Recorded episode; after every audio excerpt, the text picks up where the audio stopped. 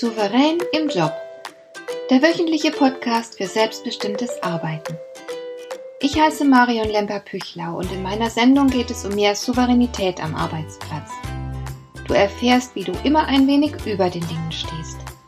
So kannst du deine Ziele erreichen, du bewahrst dir deine Selbstachtung und du ziehst mehr Befriedigung aus deiner Arbeit, obwohl all dem häufig so viel entgegensteht. Finde heraus, wie dir die Arbeit jeden Tag Freude macht.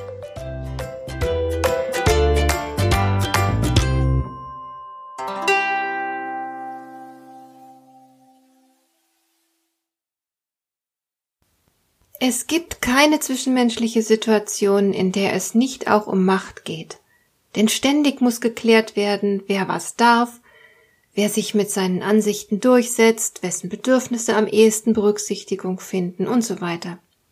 Dass Machtspiele im Berufsleben an der Tagesordnung sind, ist jedem klar. Sie finden auf allen Ebenen statt. Da konkurrieren Unternehmen um die beste Marktposition und Beschäftigte um die besten Stellen, um die besten Gehälter, um das Recht, Prozesse gestalten zu dürfen und so weiter. Es wird um Privilegien gekämpft und manchmal auch nur um die elementarsten menschlichen Bedürfnisse, wie zum Beispiel das Bedürfnis, wahrgenommen und bestätigt zu werden. Ich habe selbst schon erlebt, dass ein Mitarbeiter auf einen anderen eifersüchtig war, weil der vom Chef ein Lob erhalten hatte. Aber auch in privaten Beziehungen geht es ständig um Macht. Auch Liebesbeziehungen bleiben von Auseinandersetzungen um die Macht nicht verschont. Wer darf was? Wessen Lieblingsgericht wird heute gekocht? Deins oder meins?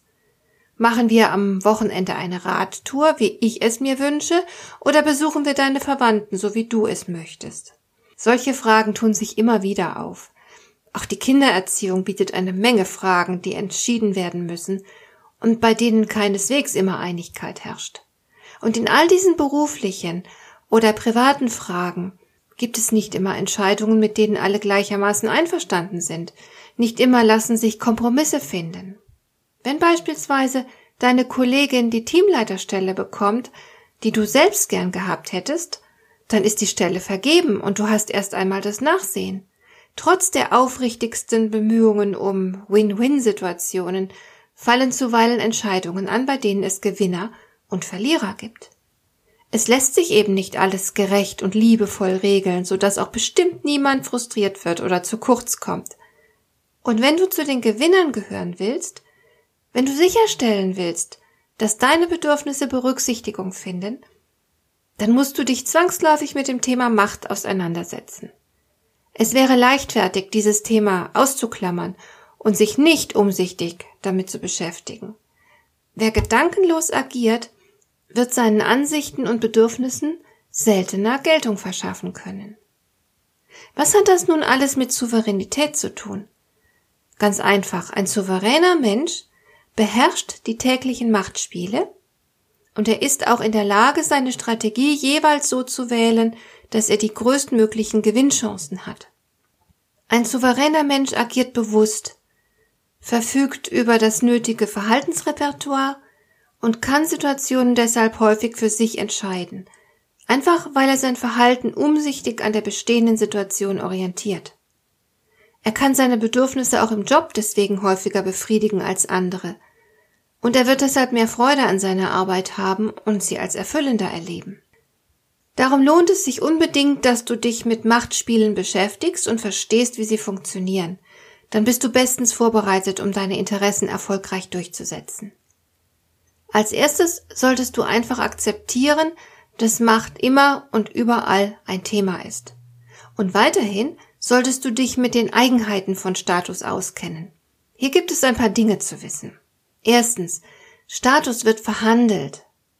Du wirst in den meisten Fällen von der Gruppe einen bestimmten Status zugewiesen bekommen, also zum Beispiel, wenn du in ein neues Team kommst. Die anderen Teammitglieder haben sehr wahrscheinlich Erwartungen an dich und werden dir einen bestimmten Platz zuweisen, eine Rolle, die du spielen sollst. Aber natürlich musst du dich nicht bereitwillig darauf einlassen. Du kannst deine Position im Team ändern. Entweder änderst du etwas an den Umständen, zum Beispiel könntest du dich um mehr Verantwortung bemühen, oder aber du trittst einfach anders auf. Wenn du dann allerdings einen höheren Status errungen hast, musst du ihn jeden Tag unter Beweis stellen und du musst ihn auch verteidigen. Man kann sich nicht auf einem hohen Status ausruhen. Ein Status ist relativ instabil, also bestimmt nichts, was du einmal erwirbst und dann automatisch für immer behältst. Du musst ihn immer wieder neu verhandeln. Es gibt allerdings auch Situationen, in denen das nicht ratsam ist. Denn manchmal ist das Statusgefälle zwischen dir und deinem Gegenüber riesig. Da hast du dann ganz schlechte Karten. Zumal die Machtfrage nicht selten außerdem noch durch Regeln festgelegt ist. Wenn dich also ein Polizist auffordert, deine Fahrerlaubnis vorzuzeigen, dann ist das nicht der richtige Moment, Machtspiele zu spielen. Du wirst sehr schnell den kürzeren ziehen, wenn du das versuchst. Status kann sich zweitens sehr schnell wandeln. Du magst vielleicht zu Beginn eines Gesprächs über deinem Gesprächspartner stehen und dich in einer überlegenen Position befinden, aber das kann sich auch ganz schnell ändern. Vielleicht bringt dich dein Gegenüber durch geschicktes Fragen in Rechtfertigungsdruck oder übernimmt komplett die Gesprächsführung. Und vielleicht drehst du irgendwann den Spieß um und bist dann wieder oben, übernimmst also die Regie. Das kann ganz schnell gehen.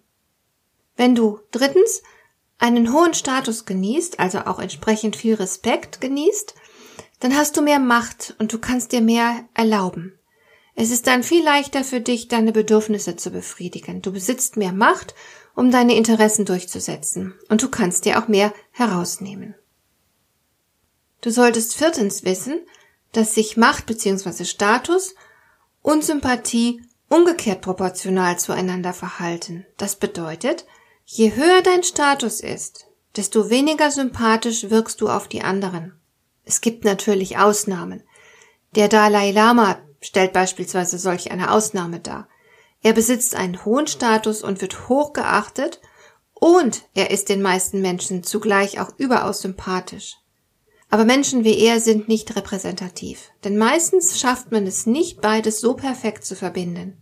Entweder du bist jemand, vor dem man vor allem Respekt hat, dann wird man dich nicht ganz so sympathisch finden. Oder aber man findet dich recht sympathisch, dann wird man weniger Respekt vor dir haben. Es fällt fast immer ein Preis an. Ein hoher Status kostet meistens Sympathiepunkte. Und je höher der Status, desto mehr Hater wird es im Normalfall geben. Und wenn du sympathisch rüberkommst, dann deshalb, weil die Menschen sich in deiner Nähe sicher fühlen. Du trittst nicht machtvoll auf, du nimmst niemandem was weg und du stellst für niemanden eine Bedrohung dar. Der Preis, den du dafür zahlst, dass man dich gern mag, ist aber sehr hoch, denn du kannst deine Bedürfnisse nicht gut befriedigen, du kannst deinen Platz nicht gut behaupten.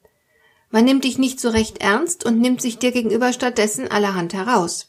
Wir kommen immer wieder in Situationen, in denen wir uns zwischen Sympathie und Macht bzw. Status entscheiden müssen. Die meisten von uns neigen dazu, sich für die Sympathie zu entscheiden. Sie wollen gemocht werden. Das ist aber nicht besonders souverän. Souverän wäre es vielmehr, wenn du je nach Situation entscheiden würdest, worauf du setzen willst. Wenn du beispielsweise ganz neu in ein Team kommst, dann wäre es klug, dich erst einmal sympathisch zu machen. Damit würdest du dann leichter ins Team integriert und du könntest besser mit den anderen kooperieren. Wenn man dich dann erst einmal als Teil des Teams akzeptiert und dich mag, dann kannst du aus dieser Position heraus deinen Status leichter neu verhandeln. Die meisten setzen deshalb auf Sympathie, weil sie es nicht gut aushalten, wenn sie jemand nicht mag. Aber Harmoniesucht ist sehr hinderlich. Sie ist zum Beispiel mit Führungskompetenz nicht zu vereinbaren. Führungskräfte sind ja oft gezwungen, immer mal wieder Entscheidungen zu treffen, die ihren Mitarbeitern nicht gefallen. Und dafür werden sie dann vielleicht angefeindet. Das gehört einfach zur Rolle. Und das muss man als Führungskraft auch wegstecken können. Es ist allerdings auch nicht klug, gleichgültig gegenüber der Meinung anderer zu werden. Du solltest schon in der Lage sein, dich sympathisch zu machen und bei Gelegenheit um Sympathie zu werben.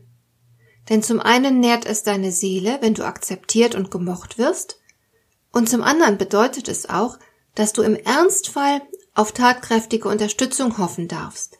Wer beliebt ist, wird bei Bedarf Hilfe erhalten. Und wer von uns könnte schon darauf verzichten? Wenn du also klug bist dann wirst du Sympathie und Macht geschickt ausbalancieren und je nach Situation mit Umsicht mal auf das eine, mal auf das andere setzen. Fünftens solltest du wissen, dass deine Persönlichkeit in Statusangelegenheiten entscheidend ist. Viele denken ja, sie würden Eindruck machen, wenn sie sich mit sogenannten Statushebern umgeben. Deshalb kaufen sie sich teure Accessoires, sie tragen Markenklamotten, sie fahren teure Autos und so weiter. Das mag andere zwar im ersten Moment beeindrucken, aber sobald diese Menschen dann den Mund aufmachen und sich zeigen, sobald sie als Person zu erkennen sind, wird der Einfluss ihrer Statusheber schwinden. Wir lassen uns nicht so leicht blenden, wie sich manche geltungsbedürftigen Menschen das erhoffen. Letzten Endes wirkst du als Mensch und nicht durch deinen Besitz oder deine Position. Du kennst sicher auch Führungskräfte, die nichts weiter vorzuweisen haben als ihre Positionsmacht. Denn als Menschen können sie nicht überzeugen. Man respektiert sie nicht, obwohl sie formal mehr Macht besitzen als man selbst. Und sechstens möchte ich dir zum Abschluss der heutigen Folge noch einen Tipp geben. Wenn du deine Interessen entschlossen und machtvoll vertreten willst, dann musst du dafür unbedingt zwei Voraussetzungen erfüllen, damit dein Vorhaben gelingen kann. Du musst erstens genau wissen, was du erreichen willst. Das Ziel muss dir glasklar vor Augen stehen. Und hier scheitern bereits viele. Und zweitens musst du dir innerlich sicher sein, dass dir dieses Ziel auch zusteht, dass du deine Interessen machtvoll vertreten darfst, dass es völlig in Ordnung ist zu wollen, was du willst. Auch hier scheitern viele, weil sie vielleicht wissen, was sie sich wünschen, aber nicht wirklich davon überzeugt sind, dass es ihnen auch zusteht und dass es völlig okay ist, wenn sie es für sich einfordern. So viel für heute. In der nächsten Folge spreche ich dann über die verschiedenen Statustypen. Eine schöne Woche für dich und auf bald.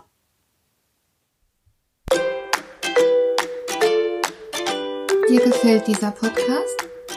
Dann bewerte ihn doch mit einer Sternebewertung und Rezension in iTunes. Das hilft einerseits, diese Sendung noch weiter zu verbessern und andererseits, sie für andere Interessierte noch sichtbarer zu machen. Besuche auch meine Webseite lemper-büchlau.com. Dort findest du ein paar nützliche und kostenlose Downloads, die dir weitere Anregungen für deine Arbeit liefern. Das war die heutige Ausgabe von Souverän im Job. Schön, dass du zugehört hast. Ich wünsche dir viel Spaß und Erfolg bei der Gestaltung deiner Arbeit.